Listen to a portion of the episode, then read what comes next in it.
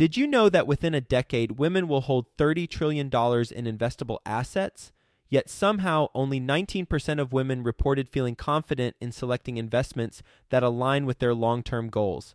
Our friends at Invest Her are out to change that. Invest Her Con is the number one premier conference for women in real estate, and it's happening June 2nd through the 4th in Austin, Texas. Invest Her Con is not just another real estate conference. It's a transformational experience focused on real estate investing, business strategies, and self care tactics all designed to help women take control of their financial futures. Gain the knowledge and skills you need to grow your portfolio and build a sustainable business, all while connecting with over 500 women who are playing at the same level. To learn more and to get your tickets, visit investhercon.com today and use the code 100best ever to get $100 off your ticket. That's investher, H E R, con.com promo code 100 best ever to get $100 off your ticket. Quick disclaimer the views and opinions expressed in this podcast are provided for informational purposes only and should not be construed as an offer to buy or sell any securities or to make or consider any investment or course of action. For more information, go to bestevershow.com. They're so scared because it can be an expensive investment or it can be expensive to get started. And they try to learn everything that they possibly can but really just take the action. You're going to make mistakes. You're going to learn from them. Find someone to help mentor you or walk you through it that's done it before. But really, my best advice is you just got to get started. You just have to take that first step. And then it's easy after that. Welcome to the Best Ever Show, the world's longest running daily commercial real estate podcast. Our hosts interview commercial real estate experts every day to get you the best advice ever with none of the fluffy stuff. Best ever listeners, welcome to the best real estate investing advice ever show. I'm Slocomb Reed and I'm here today with Mat Simmons. Mat is joining us from Pittsburgh, Pennsylvania. He's the owner of SIMM Capital. They do value add multifamily. They also do affordable housing, single family investing. Current portfolio consists of just over 3,800 doors. Mat, can you tell us a little bit more about your background and what you're currently focused on? Yeah, I'm pumped to be here. Thanks for having me on. Before I get into what we're focused on right now, my background, I'll give you a little overview started in real estate in 2006. I had sold a previous business that I had owned and just started investing my own money into real estate at that time. Built my own portfolio over the years leading up to about 2013, 2014. And that's when I started SIMM Capital and kind of went all in on real estate from that point moving forward. Our focus primarily right now with the multifamily sector dried up or at a halt right now just due to interest rates and valuations is really on our affordable housing division where we're buying single family homes in key markets across the country for affordable housing, specifically to put into the Section 8 program. That's interesting. You're not just doing it in your backyard then in Pittsburgh. In fact, almost all of our holdings are not in Pennsylvania. A majority of our holdings that we have for our affordable housing is Ohio, Michigan, Tennessee, and Alabama. Our multifamily, we own no multifamily in Pennsylvania at all. That's all North Carolina, South Carolina, Georgia, Florida, Texas, Tennessee, and Kentucky. Gotcha. I ask the elevator pitch, not really pitch, but the elevator summary for Section 8 investing assuming you're not talking about larger apartment complexes that are exclusively Section 8, that's a very different product. When you're looking at going Section 8 with your smaller multifamily and your single families, I often say that there are two major factors you need to consider. The first is how do Section 8 rents compare to market rents? So, can you actually get more rent if you go Section 8 than if you don't? And that's not metro specific as much as it is neighborhood or block specific who's going to pay more section 8 or the market the other thing you have to focus on is the voucher vendor mm-hmm. meaning whoever is authorized to distribute hud housing choice vouchers and make yep. those rent payments on behalf of tenants in your metro area and what your working relationship with that voucher vendor is going to look like. That said, Mat, I have significantly less experience dealing with voucher vendors in Section 8, and all of mine is in Cincinnati, Ohio. Is that a fair summary of what you need to be thinking about when you're looking at investing with Section 8? And the follow up question will be Are those the key metrics you're looking at when determining what markets to go into, or is there something else? Those are definitely important things that we focus on the way we look at markets when we're moving into new markets is we have a really small buy box for our properties for that portfolio. And our buy box is really 85,000 to $105,000. Has to be a three bedroom or more. Has to be move in ready condition. We prefer something that's been recently renovated or updated so that we don't have to go in and do anything to that property. Because for us, it's really important to get cash flowing really quickly, typically within 30 days for our investors' returns purposes. Now, what we do then is we look at where we can buy properties that fit that buy box. And then we look at the published fair market rent data from the housing authority to see what they're paying for three bedroom, four bedroom, more. And our threshold is the fair market rents need to be a minimum of $1,300 for a three bedroom in the areas that we're looking to buy those properties in. And then we look at what the housing authority is. How big is the housing authority there? How many employees do they have? We'll actually call them and ask them, what's your backlog right now? How quickly are you guys turning applications? How quickly are you guys scheduling inspections? Because again, it goes back to us being able to get cash flowing as quickly as possible. And you actually touched on something in regards to the actual housing authority voucher vendors Let's take Cleveland, for example. Cleveland actually has two different voucher vendors. They have CMHA and then they have Parma. Parma is an absolute nightmare to work with. Their inspection process is much more rigorous. They only have one inspector. He's not friendly at all. He's a pain to work with. And they also take forever. CMHA, on the other hand, they have multiple uh, different inspectors that we work with. We know them all. We know a ton of the representatives at the office because our portfolio there is so big. So it's just really easy to work with them. They pay really well. The inspector, a lot of times, if we miss something simple like a, an outlet cover or a GFCI, he just fix it and send me a picture. You're approved. So it makes things a lot easier to get to that approval process and cash flowing because of it. Mat, it's almost like competition in the marketplace motivates those voucher vendors, or at least one of them, to be better performing for their clients, landlords. A hundred percent. Imagine that. All right, I'll get right? I'll get off my soapbox now. That's sufficient. Can I ask, do you have any of your portfolio in Cincinnati, Ohio? We do not. We've looked actually at moving into Cincinnati, but we can't get anything in our buy box in that market. They pay well property for buyers are too high. Yeah, HUD pays good, but the property prices they're above what our buy box is. Gotcha. I was going to ask closer if you had looked into our CMHA here and what yeah. you thought and how it compares. Yeah, unfortunately, we haven't just because, again, the property values, we can't get what we need in that market price point wise. So we just haven't even gotten that far. Gotcha. Well, in greater Cincinnati, we have one voucher vendor. Okay. Hence my uh, snarkiness about competition in the marketplace.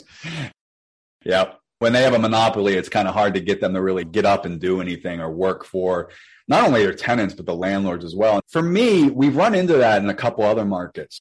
Memphis, Tennessee is one where the housing authority they like to nitpick and then they kick the can down the road in fact we just had an inspection a few weeks ago that was our second inspection on a property and the inspector found something new to flag that they didn't find on the first inspection so they just keep kicking the can down the road but then you only have the opportunity to do three inspections but then they keep finding new things every single time. So the nuances can definitely get a little irritating and frustrating, but a lot of that can go away the larger you build your portfolio and the more you work with those voucher holders. Although some, I swear, they actually work against us and against the tenants. And we're trying to put more properties into the program to provide more homes for voucher holders that you guys have approved and have, but you're working against us every step of the way. There is a very similar sentiment in Cincinnati. Again, the reason why I brought up competition in the yeah. marketplace. I often imagine what it would be like if there were another authorized voucher vendor and there were some competition because the Cincinnati Metro Housing Authority will tell you absolutely that there is not enough inventory mm-hmm. for their voucher holders in yep. Cincinnati and that that stems from landlord's unwillingness to work with the voucher vendor. It feels like there's a cycle in yeah. Cincinnati. Every four or five years, whether it's a new executive director or not at right. the voucher vendor, someone says, okay, we need more inventory. We need to be better to landlords. We're going to answer our hotline. we're going to do better. We're going to work Mhm. harder to make sure that we're easier for landlords to work with. And then it falls off. You come into a point in the cycle where the voucher vendor's behavior returns to the behavior of a behemoth in a space where there's no competition. They really don't have to innovate. They don't have to work hard. They don't have to create efficiencies for themselves because there's no competition. And then they realize there's drastically low inventory available for their voucher holders. And they decide that they need to get out there and tell landlords they're going to be easier to work with Right. in the cycle. And the cycle repeats itself. Has that been your experience in other markets? In some markets, yeah. CMHA was that way for a little bit of time in Cleveland. They weren't bad to start with. They were fairly good and they communicated really well, but there was definitely some lag or some people dropping the ball on things. I don't know exactly what's happened, but like I said, they weren't bad to begin with, but over the last 3 months or so, it's like night and day, even from what they were to what they are now. And I don't know if they hired more people or what they're doing, but they're way more efficient. Applications are turned around in two weeks. Inspections are scheduled within three weeks, and we're cash flowing within four weeks on pretty much every property that we're buying in Cleveland. We just closed on five more there, and we already had tenants. All the apps are in, and within a couple weeks, we had inspections scheduled already. So I definitely see that in some markets. And then we also have some of our other markets, like your Cincinnati market. There's just zero urgency. There's really just zero care at all. They're basically just there to push paper and have a job more than actually helping people out. I want to transition the conversation, but one last question here, thinking about our listeners who have considered affordable housing investing. Give us some advice because you- you're operating in several affordable markets where you can hit your buy box 85 to 105,000, not necessarily turnkey, but already stabilized. When we are calling voucher vendors in our metro or in other metros, how can we tell when we're doing our due diligence whether or not they're going to be easy to work with to help these tenants? There's a couple pieces of advice I can give on that, and then I can probably even elaborate a little bit more on this asset class in general with some things to look at. Because it's not an easy asset class to actually start investing into. I actually recommend not going into affordable housing if you're just starting to invest in the real estate. But if it is, it can be an extremely lucrative asset class if you are familiar with or experienced with real estate investing to move into. Because going back to your previous question or statement, most Section 8 rent amounts, fair market rents, are more than what the market rate you're going to get from a regular market rate tenant. But that comes with its nuances and its challenges. So for us, when we're calling housing authorities, the biggest question that we ask is, What's your lead time on new move in tenants? That's what we want to know. Because a lot of these people, we were looking to move into another new market, but they were a 60 to 90 day lead time on new applications. You just can't wait 60 to 90 days to start cash flowing on a property. So we always ask what their lead time is. We ask what their backlog is. We ask how many employees actually work there in general. And we also ask how many inspectors they have that they use because the inspector itself is a big part of getting approval getting your property on the schedule to be inspected and then getting approval. And if they only have one inspector doing that whole market or that whole county, it's going to take a very long time to get your property actually even inspected, much less if you fail and have to have a reinspection done as well. Sometimes that can take another two, three, four weeks before they can get back out there. And again, that's just costing you more money in the long run. So for us, it's really important that they have a good number of staff. Their backlog isn't more than typically three to four weeks we're okay with on new applications going in. But if it's a lot more than that, or if their staff is really small, we typically will move on. Mat, I'm an apartment operator here in Cincinnati. Mm-hmm. Piece of advice for our listeners. If you do have Section 8 tenants and they're going through the inspection process or the annual reinspection, mm-hmm. I highly recommend, if possible, be there for the inspection. Even better than being there yourself, have your handy person there for the inspection. The reason being, I can't tell you the number of times, Mat and best ever listeners, that because I had my handyman there present for the inspection, the little things the inspector found that they wanted to fail us for, my handyman fixed while the inspector was in the apartment. Yep. so that the inspector wouldn't fail us for something like needing to tighten down a toilet, something like that. Just turn those bolts right now. Everything is fine. And we pass inspections because the handyman was there with the inspector when they were walking the apartment. And yeah, to Mat's point, keep it's, in mind as well that inspector is a human person. Right. And chances are they're overworked and they're burned out, but can't afford to lose their salary or whatever. Treat them like a real person with feelings, a person that matters. 100%. you go a long way as well. It's so vitally important. So the way we go about it is when we put property under contract, we actually send our contractor through with the Section 8 checklist to see what needs to be fixed, what needs to be updated, what needs to be changed, or what caused the inspection to fail. So that the day that we close on that property, our contractor and handyman are in there fixing those things already. So it's done and ready to be inspected. And then every single inspection that we do, our handyman or contractor is there waiting for the inspector when they show up doing the walkthrough with them. And if any of those small items pop up, is immediately fixing them so that the inspector doesn't have to worry about coming back out to that property. And it really helps us pass 90% of the time on the first inspection. And the inspector appreciates it too because they don't want to have to come back out and do re-inspections all the time. You're making their job easier, man. Yeah, yeah. Absolutely. 100%. And that's why I said I don't recommend a new investor going into Section 8 affordable housing if they're just starting to invest in the real estate because all of these things are just on top of everything else as an investor you have to pay attention to and do when it comes to real estate. So get your feet wet in regular real estate investing and then you can move into this asset class because there's a lot more to learn with Section 8 and a lot more to pay attention to with Section 8 than a lot of other asset classes. We'll get back to the show. But first, some sponsors I'm confident you'll find value in learning more about. Deciding how to invest your capital is more challenging than ever. That's why it's never been more important to partner with a company with a solid track record and that has thrived through various economic cycles. Companies like BAM Capital. BAM Capital is a trusted multifamily syndicator that has delivered a historical average of over 35% IRR with an average hold period of three and a half years. BAM Capital has never missed a preferred payment, never lost an LP's investment, and never called capital past the subscription amount. BAM Capital is currently raising capital for a fund designed for accredited investors targeting a 15 to 20% IRR and a 2 to 2.5x equity multiple to its investors over a 3 to 5 year hold period.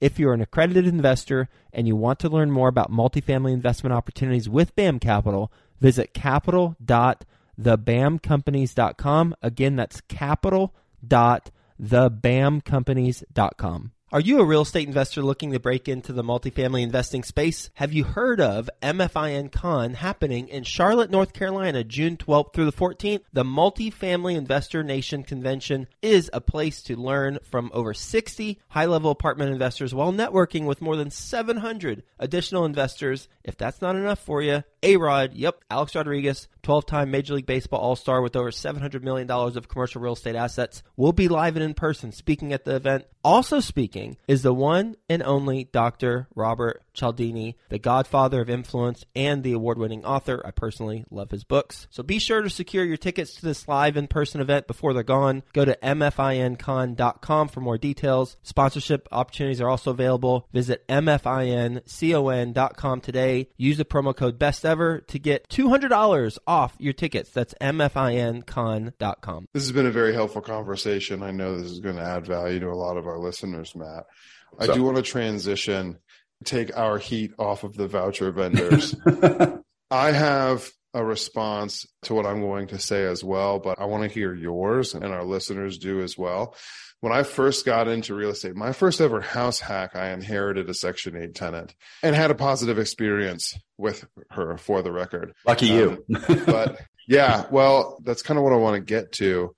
There's a phrase that I heard over and over from the homies of real estate investing in Cincinnati when I first got in, when I would ask about Section 8. And they would always say that Section 8 is guaranteed rent, guaranteed dirty, meaning that you know that you have the rent coming in because it's coming from the Department of Housing and Urban Development. But you also know that you're going to get a dirty tenant who doesn't care about the space because they're not paying the rent themselves they're not going to feel any sense of responsibility for their home because they're not the ones paying the rent. You're going to have to spend more money when they move out to get the place renovated so they can get re-rented and that needs to be part of your calculus. Your rent is coming. You don't have to worry about that but you will end up spending more money on maintenance repairs and renovations. Mat what's your take on that? Yes and no. Yes in a lot of cases and there's a caveat to that you mentioned about inheriting a tenant in section 8 for us, we do not buy any properties that have tenants in them already because we can't do our due diligence on that tenant the way that we normally would to eliminate the dirty, as you said, type of tenant. So the way that we place our tenants in these properties is the same exact way that we place tenants in any of our class B, B plus multifamily or even C multifamily properties. We do the exact same background check. We do the exact same criminal check, credit check, income check, reference check, etc. And we eliminate 90% of the applications on every property because they don't pass that due diligence check. And by doing that, you are getting, I guess, for lack of a better phrase, the cream of the crop of this asset class as tenants most of the time. And that helps to eliminate them beating up the property, them treating it like crap, them just not treating it like their own property. Now, the other thing that we do, and this helps have skin in the game, we require every single tenant in Section 8 to do a full one month rent security deposit, and it has to come from them. So that way they have skin in the game and they know if they put holes in the wall, if they tear doors off, whatever it is, that they're not getting their security deposit back. That's going to have to go to fixing that stuff. And when the reinspection comes around and their lease is up, we're not going to renew it either if we have to go in there and put a bunch of money into that property for it to pass on the yearly reinspection. So those things combined help to eliminate a lot of that tenants damage that can come with this asset class. Now, you're still going to have some tenants that squeak through that they don't care about the security deposit and they're just going to beat the property up. But for the most part, it helps to eliminate a lot of that and remove that from the equation.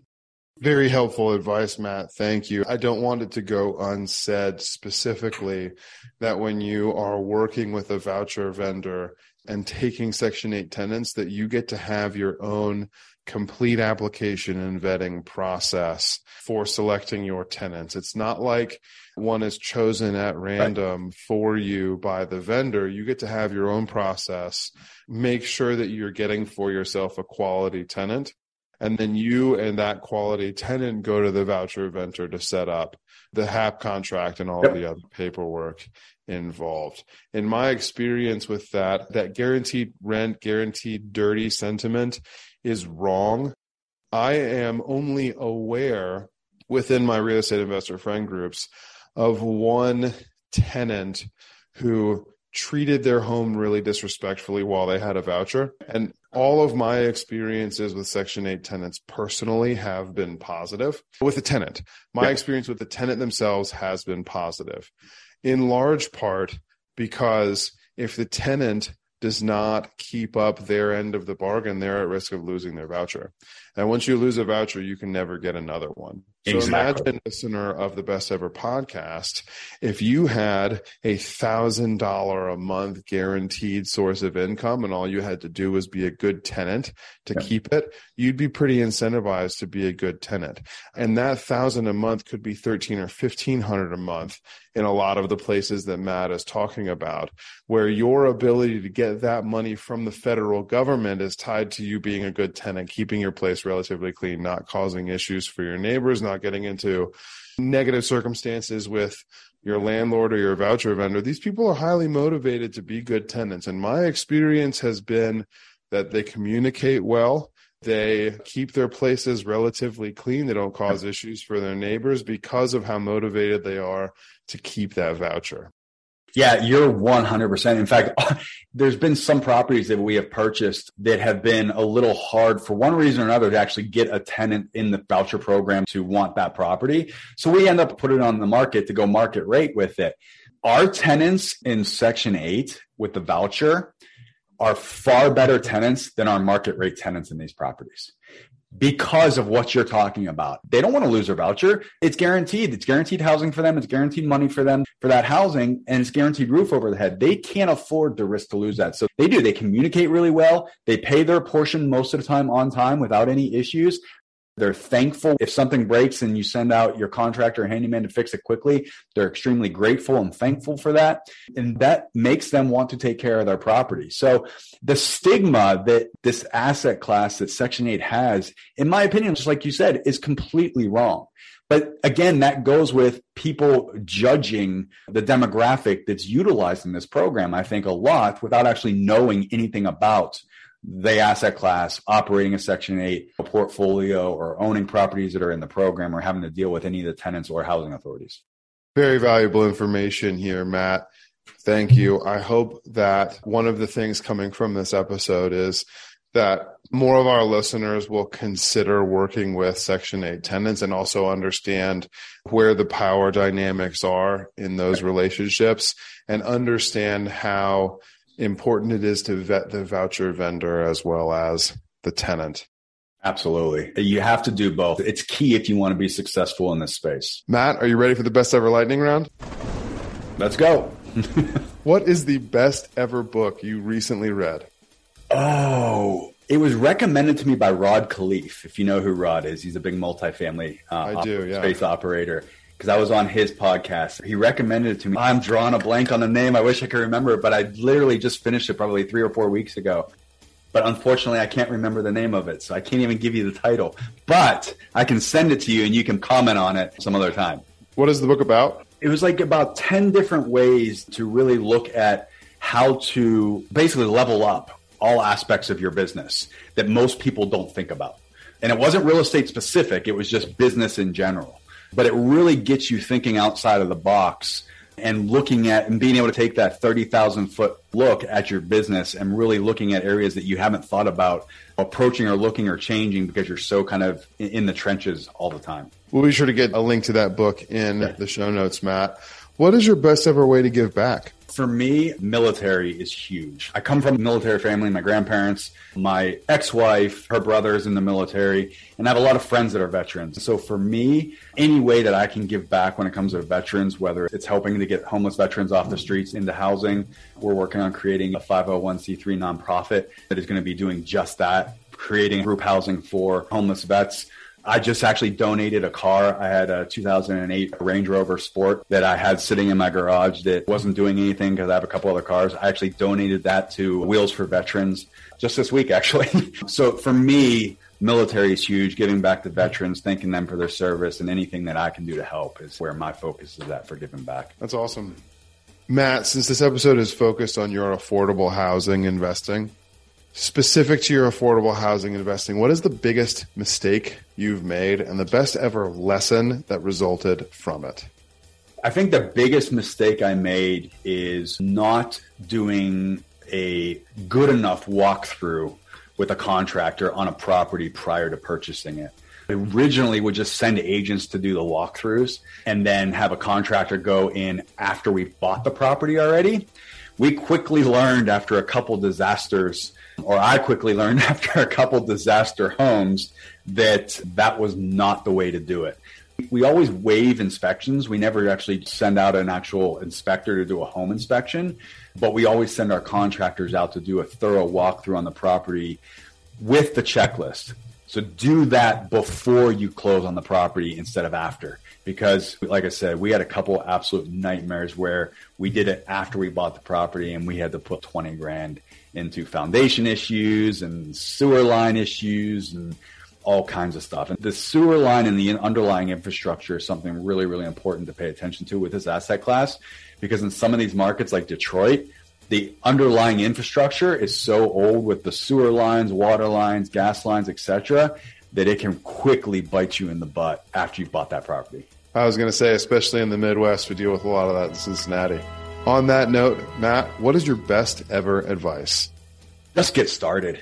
Really, when it comes to real estate, just get started. I think so many people find themselves, and we hear it all the time, and it's kind of cliche, but analysis paralysis, right? They're so scared because it can be an expensive investment or it can be expensive to get started, and they try to learn everything that they possibly can.